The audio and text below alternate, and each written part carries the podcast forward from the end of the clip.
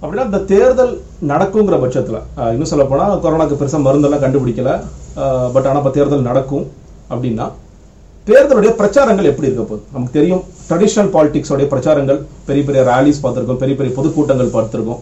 வீடு வீடாக நீங்க போறது டோர் டு டோர் கேம்பெயின் கூட ஒரு அரசியல் கட்சிகள் போகும்பொழுது கிட்டத்தட்ட ஒரு இருபத்தஞ்சுல இருந்து ஐம்பது பேர் சொல்ல நூறு பேர் நூற்றம்பது பேர்லாம் போறதுக்கான இதெல்லாம் பார்த்துருக்கோம்.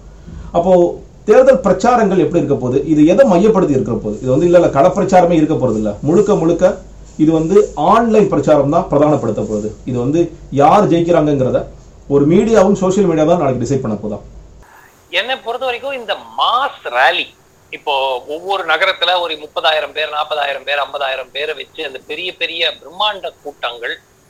ரெண்டாவது இந்த வேன்ல போய் தெருமுனை கூட்டங்கள்.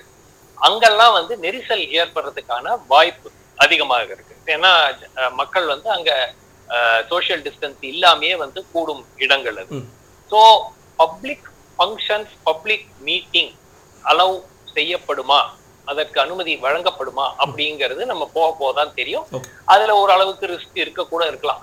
இது எல்லாமே வந்து அடுத்த வருஷம் ஜனவரி பிப்ரவரிக்குள்ள நமக்கு மருந்தும் வர வரல வேக்சினும் வரல அப்படிங்கிற- அடிப்படையா அதை அசியூம் பண்ணாதான் இதெல்லாம். அது வந்துருச்சுன்னா அதுக்கப்புறம் வந்து ஒன்றும் பெரிய பிரச்சனை இருக்காது.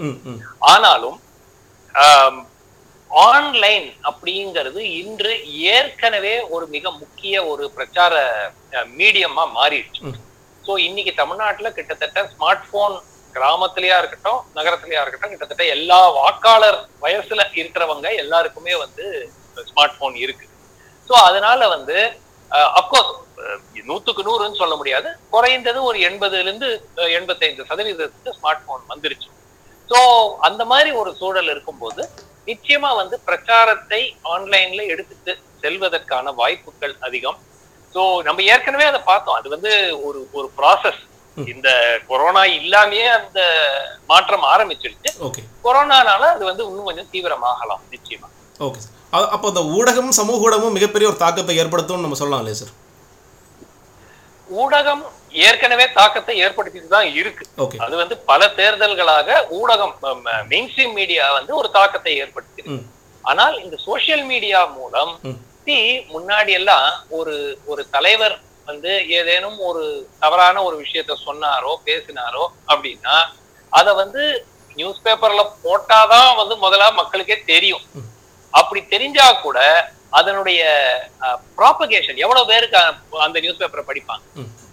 அதனால உங்களுக்கு ஒரு ஒரு அனாலிசிஸ் அப்படின்னா ஒரு ஒரு தலைவரை பத்தியோ ஒரு கட்சியை பத்தியோ அந்த மாதிரி அனலைஸ் பண்றது கஷ்டம் இப்போ என்னன்னா ஒவ்வொரு வாய் அசைவுல இருந்து ஏழு ஆங்கிள் இருந்து எடுக்கிறாங்க ஸோ அதை உடனே ஒரு செகண்ட்ல வாட்ஸ்அப்ல ஒரு வீடியோ வருது அது வந்து ஒரு லட்சம் பேருக்கு பத்து லட்சம் பேருக்கு ஒரு கோடி நபருக்கு.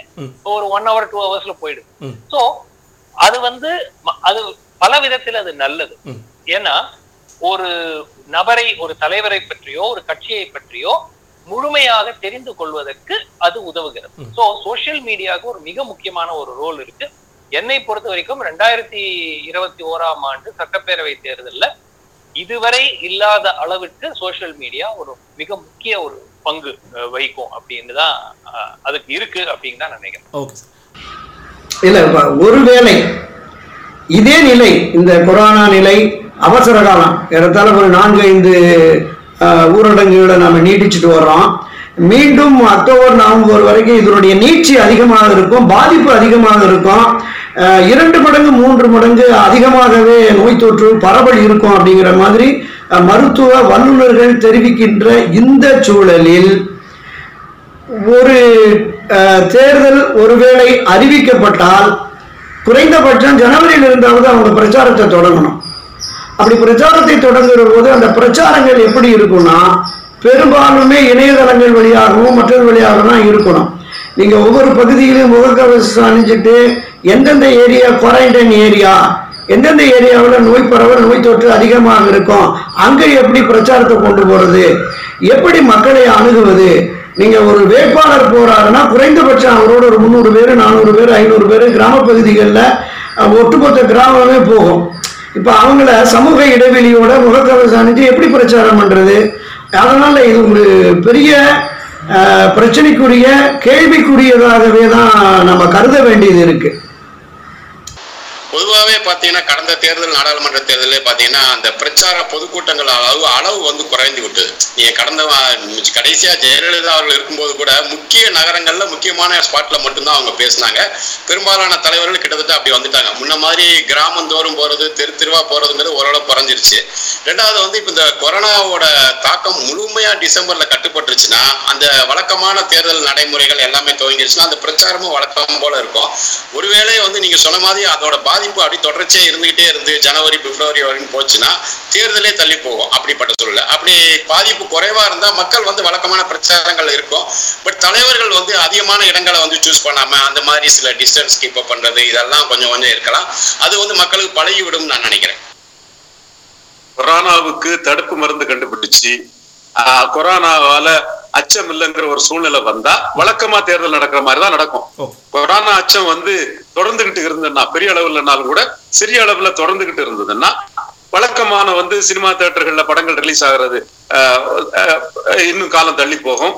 அரசியல் கட்சிகள் வந்து மாநாடு நடத்துறது பொதுக்கூட்டம் நடத்துறது முடியாத ஒரு காரியமாட்ட ஆகி போகும் ஏன்னா இந்த தாக்கம் இருந்ததுன்னா சோஷியல் டிஸ்டன்சிங் பண்ண முடியாத சூழ்நிலையில அரை மீட்டருக்குள்ள கொரோனா பரவுதுங்கிற ஒரு சூழ்நிலை இருந்ததுன்னா என்னதான் இருந்தாலும் யாரு ஒரு வீரியம் குறைஞ்ச காய்ச்சல்னால யாரு வீரியம் குறைஞ்ச காய்ச்சலை வாங்குறதுக்கு மக்கள் எப்படி விரும்புவாங்க? அதுல இருந்து அவாய்ட் பண்ண தானே பார்ப்பாங்க. அப்ப அரசியல் கட்சிகளும் அந்த பொதுக்கூட்டங்கள் நடத்த முடியாது மாநாடுகள் நடத்த முடியாது. மற்றபடி சமூக வலைத்தளங்களை யாரு வந்து சிறப்பா கையாளுறாங்களோ அவங்களுக்கு வந்து ம- மற்ற பொதுக்கூட்ட மாநாடு கையாளுற பொதுக்கூட்ட மாநாடுகளை சிலர் சிறப்பா கையாளலாம் சமூக வலைத்தளங்களை சிறப்பா கையா சிலர் கையாளலாம். அப்படி இருக்கும்போது சமூக வலை- வலைத்தளங்களை சிறப்பா கையாளுவவங்களுக்கு ஒரு அட்வான்டேஜ் இருக்கும். அது கூட வந்து லெவல் பிளே தான். நீங்க வந்து நல்லா கையாளக்கூடியவங்களை வந்து வாடகை கூட அமர்த்தி கொள்ளலாம். ஹேர் ஹேர் கூட பண்ணிக்கலாம். இது வந்து பொதுக்கூட்டம் நடத்தக்கூடாதுன்னாலும் எல்லா கட்சிக்கும் ஒண்ணுதான். மாநாடு நடக்காதுனாலும் எல்லா கட்சிக்கும் ஒண்ணுதான். சமூக வலைத்தளங்கள் மூலமா தான் போகும்னாலும் எல்லா கட்சிக்கும் ஒண்ணுதான். ஆக இது வந்து லெவல் பிளே தான். இதுல வந்து சமூக வலைத்தளங்களோட உள்ள தாக்கம் தெரிஞ்சவங்க அதுல வந்து குய்வைவா இருக்கக்கூடியவங்க அதுல எக்ஸ்ட்ராடினரியா விளங்கக்கூடியவங்களுக்கு அரசியல் கட்சிகள்ல தலைமையிலையும் முக்கியத்துவம் கிடைக்கும் மதிப்பும் கிடைக்கும். சமூக வலைத்தளங்கள் மூலமா மக்களை சந்திக்கக்கூடிய கேண்டிடேட் வந்து மற்ற அந்த தன்மை இல்லாத கேண்டிடேட்டோட பெட்டர் பாய்ஸ்ட் ஒரு அதோட பெட்டரான ஒரு இடத்துல இருப்பாருங்கிறது வந்து நாம உணரலாம்.